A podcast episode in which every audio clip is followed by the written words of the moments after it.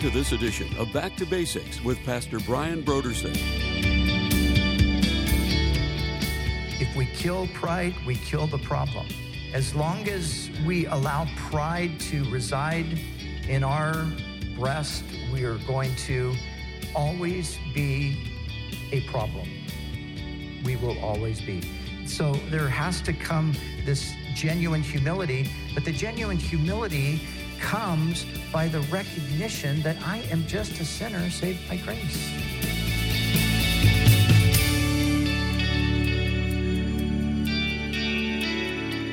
Today on Back to Basics, Pastor Brian continues his study in the book of Galatians.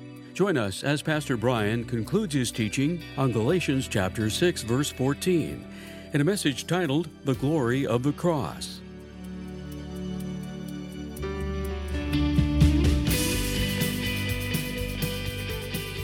Now, here's Pastor Brian.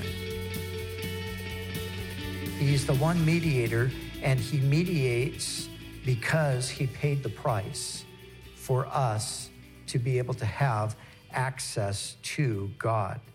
And so Paul understood that God was in Christ reconciling the world to himself. The cross is also the place where the God required righteousness was provided. And Paul understood this and he wrote extensively about it.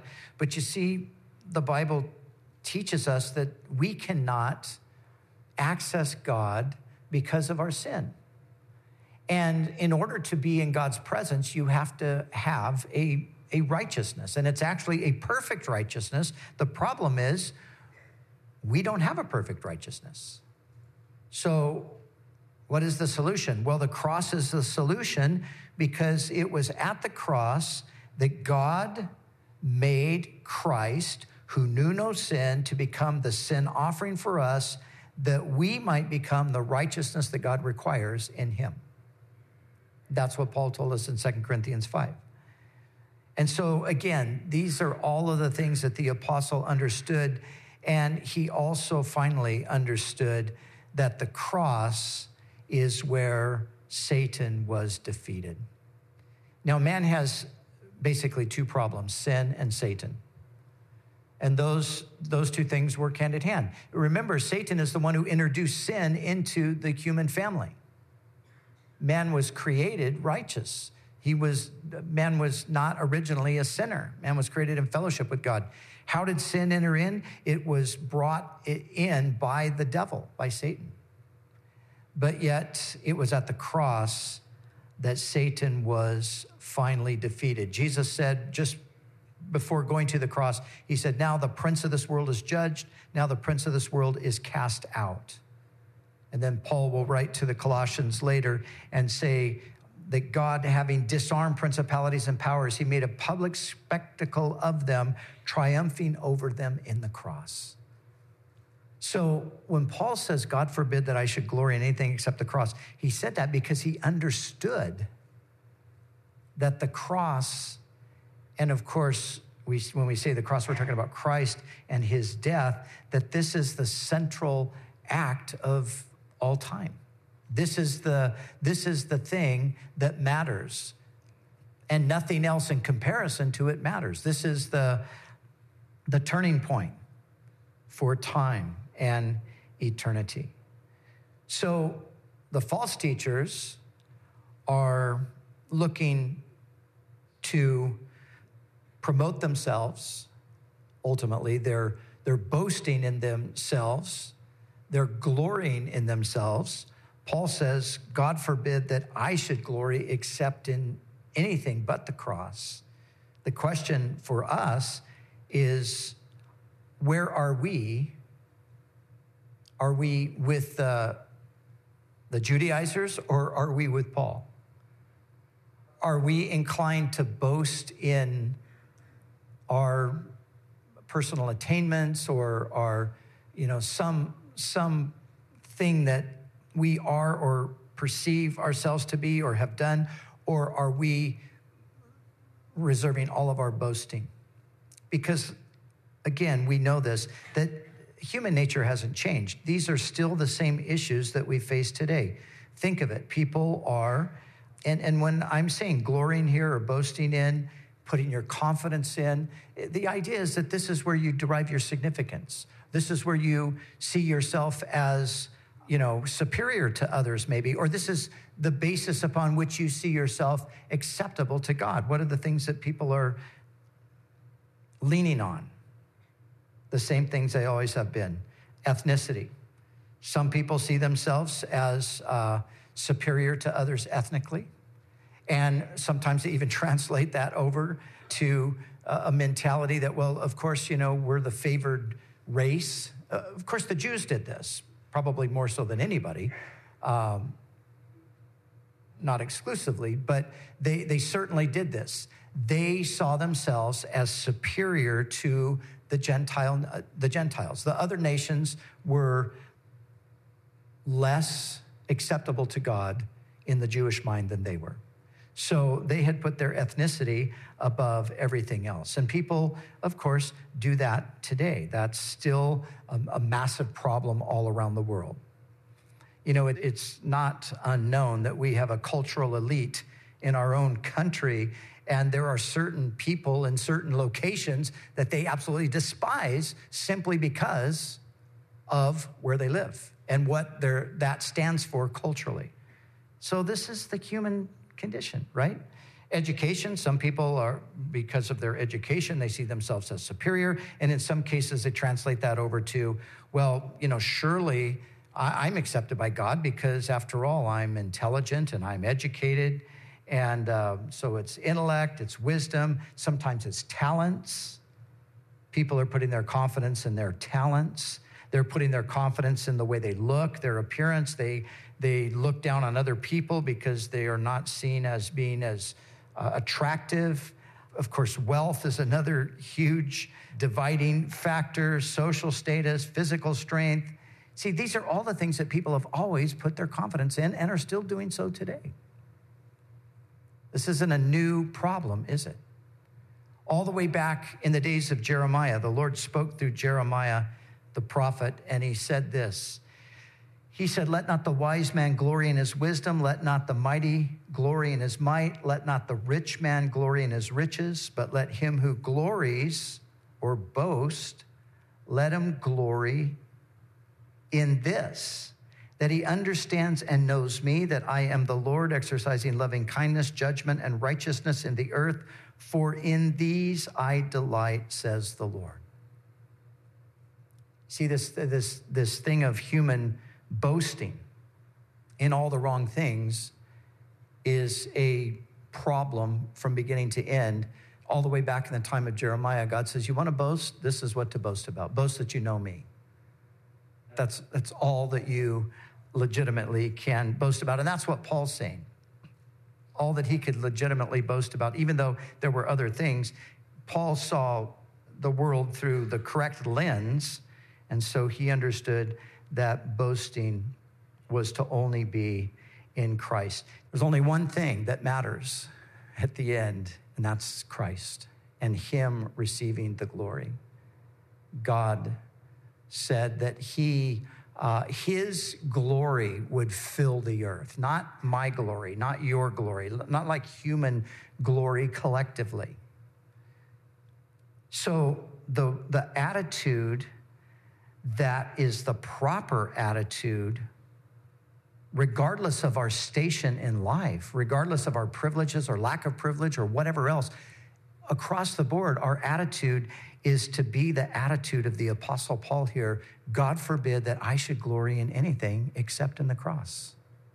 If we're going to be proud, which we have an inclination to do, obviously, then let's make sure our pride is directed in the right direction we're proud of the Lord.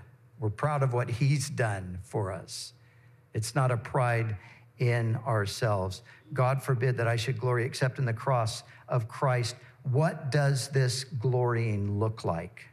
So, so how do we, how, how does this present itself?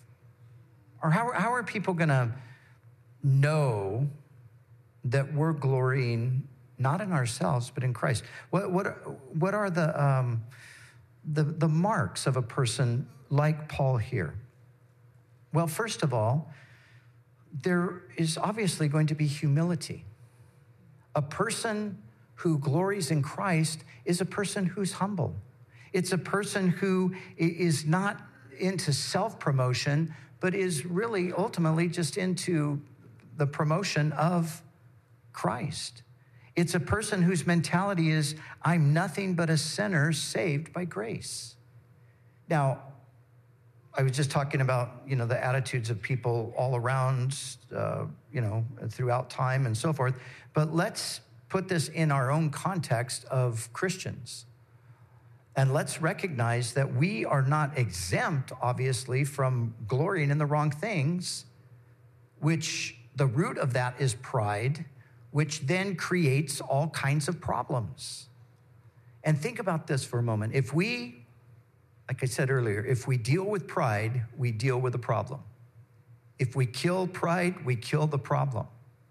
As long as we allow pride to reside in our breast, we are going to always be a problem.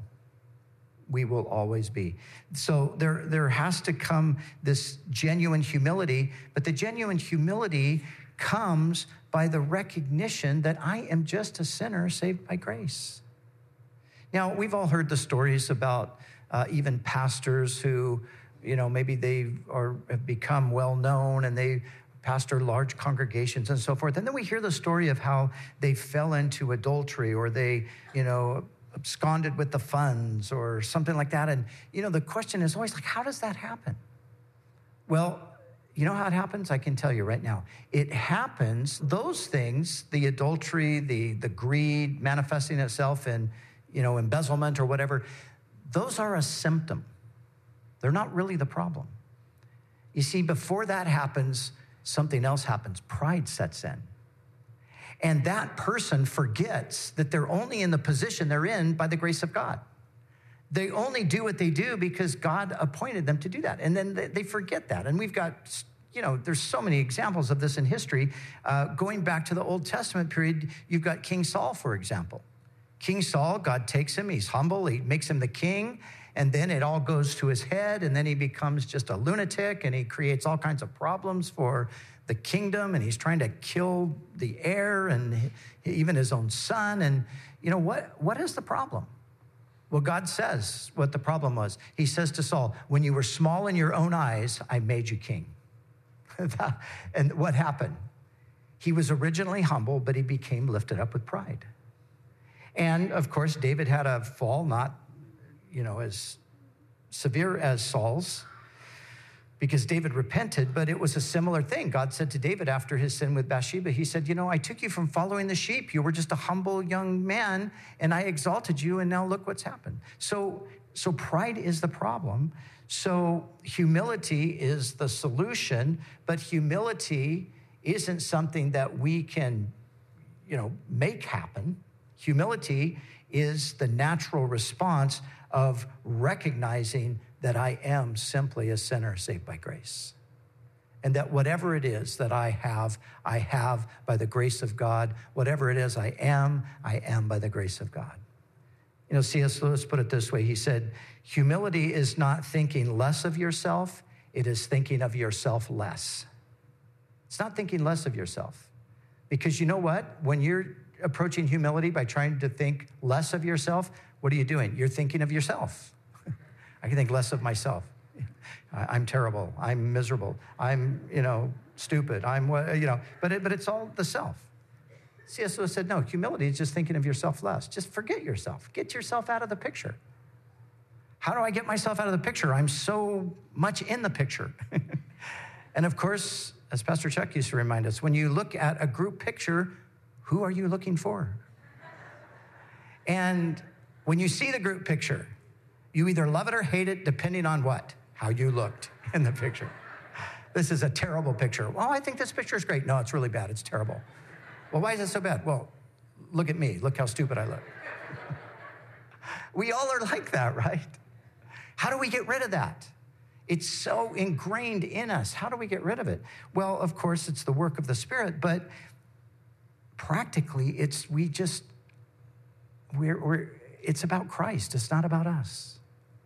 I'm glorying in the cross of Christ. That's my only place to boast. That's my only confidence. In the end, it's my only significance. So, number one, humility. Secondly, selfless surrender to Christ. That's what glorying in the cross looks like selfless surrender to Christ. I'm, I'm just giving, my, my life belongs to Christ. It doesn't, it no longer belongs to me. Paul put it this way He said, For the love of Christ compels us because we judge thus that if one died for all, then all died. He, and, and he died for all, that those who live should no longer live for themselves, but for him who died for them and rose again. The false teachers in Galatia lived for themselves. It was all in the end about them being seen as popular, being seen as spiritual, being seen as moral, being seen as superior. So, if we are living lives where we're glorying in Christ, then we, have given up on all of that. And our primary objective is the glory of Christ. I want Christ to be glorified. You know, back in the 18th century, the, what, what is called historically now the 18th century revival, this great outpouring of God's Spirit that took place in beginning in England. There were a number of leading figures in that, but there were two notable men, one named John Wesley, one named George Whitefield. And Wesley was, he was a good man, but he was, you know, he was given to kind of self promotion and things. And, you know, he was a very um, capable man, and he he wrote and he put together a you know very specific strategy for gospel outreach and and ministry, and he, you know he was the founder of the Methodist movement and all of that. But then there was George Whitefield. and George Whitefield was probably in one sense the more gifted person because he was an amazing communicator. He was very eloquent. And just even people who never came to faith would come to listen to him. Benjamin Franklin, for example, would come and just listen to George Whitefield preach because he was such a master communicator. And anyway, toward the end of Whitefield's life, his friends who loved him dearly, they really tried to push him to make more of a name for himself. It's like, you know, you're a great man. God's used you very extraordinarily. We need to kind of perpetuate your, your legacy. And they, they pressed him on it. And Whitefield said this He said, Let the name of Christ be exalted and let the name of Whitefield perish. See, he had no ambition to do that because he was in the end doing what Paul said. He was glorying in the Christ. He wasn't living for himself, he was glorying in the cross. And then, thirdly and finally, this is going to show itself in love. God demonstrated his own love toward us, as we've already mentioned, and while we were sinners, Christ died for us. Jesus said, Greater love is no one than this, than to lay down his life for his friends. Love for God, love for his people, love for the lost in the world. Those are all the things that are going to come as a result of us glorying in Christ and in the cross and not in ourselves. And if I'm lacking love, if I'm lacking love for God, then it's obvious that I'm, I'm not glorying in the cross. I'm not seeing the cross for, for what it really is. If I'm lacking love for my fellow believers, then it's obvious that I'm, uh, there's something more about myself that I'm concerned with than, than with them.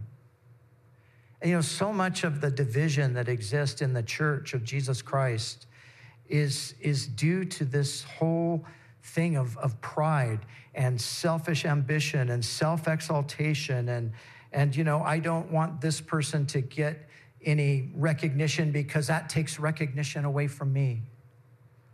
You know, among pastors, there's a, a thing, it's an unfortunate thing, but uh, we just kind of refer to it as territorialism. So, you know, there's uh, kind of like, I, have got my territory staked out. So, listen, don't come into my turf uh, because this is, this is my area. And all of the people here are, you know, I'm going to be the one to reach them. So, if another church comes into my territory, another pastor, then I don't like that. And I don't like that person. And I got to say you know, snide things about them. and I got to be critical of them, and I got to find some reason why they're illegitimate. And even if somebody comes with a great report about what God's doing, you're like, oh, yeah, but you know, you don't know what I know. Yeah, sure. Okay. Yeah. Okay. Well, uh, you know, I know some things. This is a, like an epidemic in the church. What is it derived from? It's derived from pride. And why is that pride there? Because people aren't looking and glorying in the cross alone. If I'm glorying in the cross, I'm just going to be thankful that more people are believing in Jesus.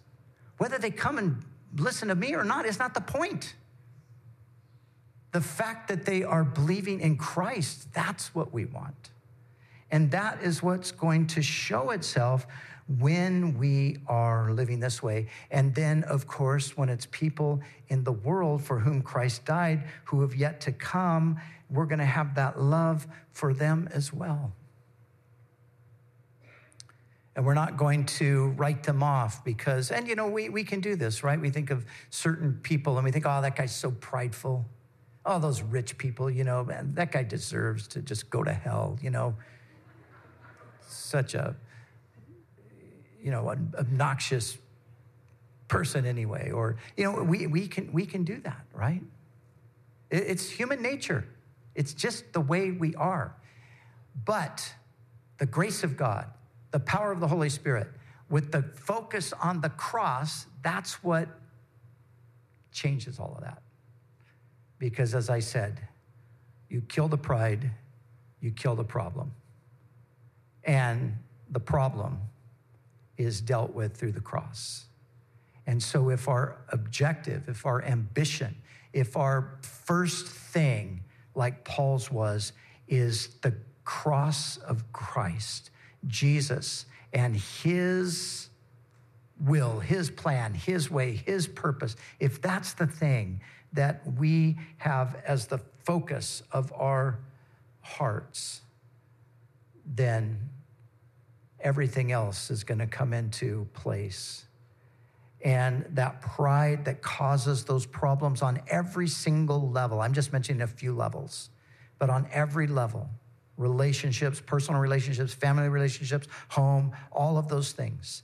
It's going to just be dealt with. The cross deals with it. So, God help us to have this kind of intentionality that Paul has. He says, God forbid that I should glory except in anything but the cross. And may, may that be our hearts too. God forbid. And when we find ourselves glorying in other things, which we will, there's no doubt about it, because again, this is the, our condition. But as we find that to be the case, we, we recognize it and we say, wait a second. Oh, Lord, God forbid, help me to get my eyes off myself and onto you and your great love demonstrated through the cross.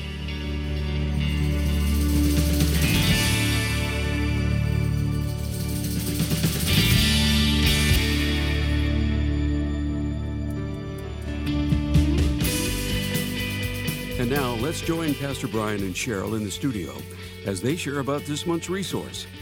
So, Brian, John Bonner, a missionary pioneer in Peru, has written a book.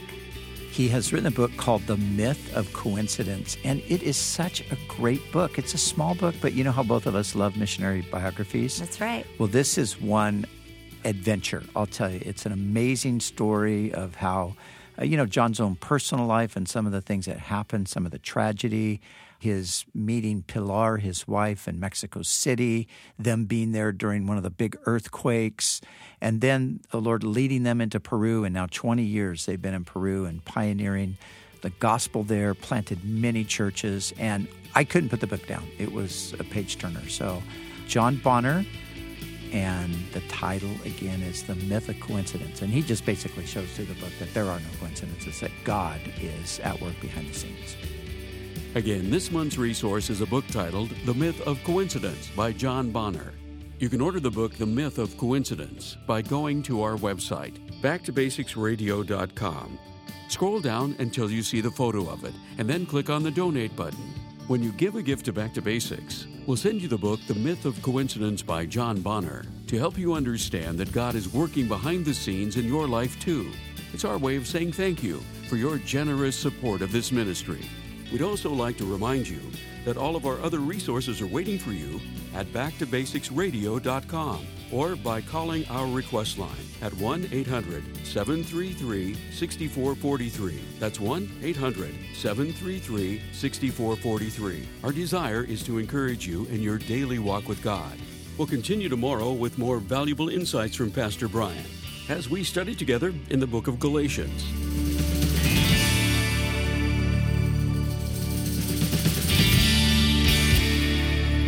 Back to Basics is the preaching and teaching ministry of Calvary Chapel, Costa Mesa, California.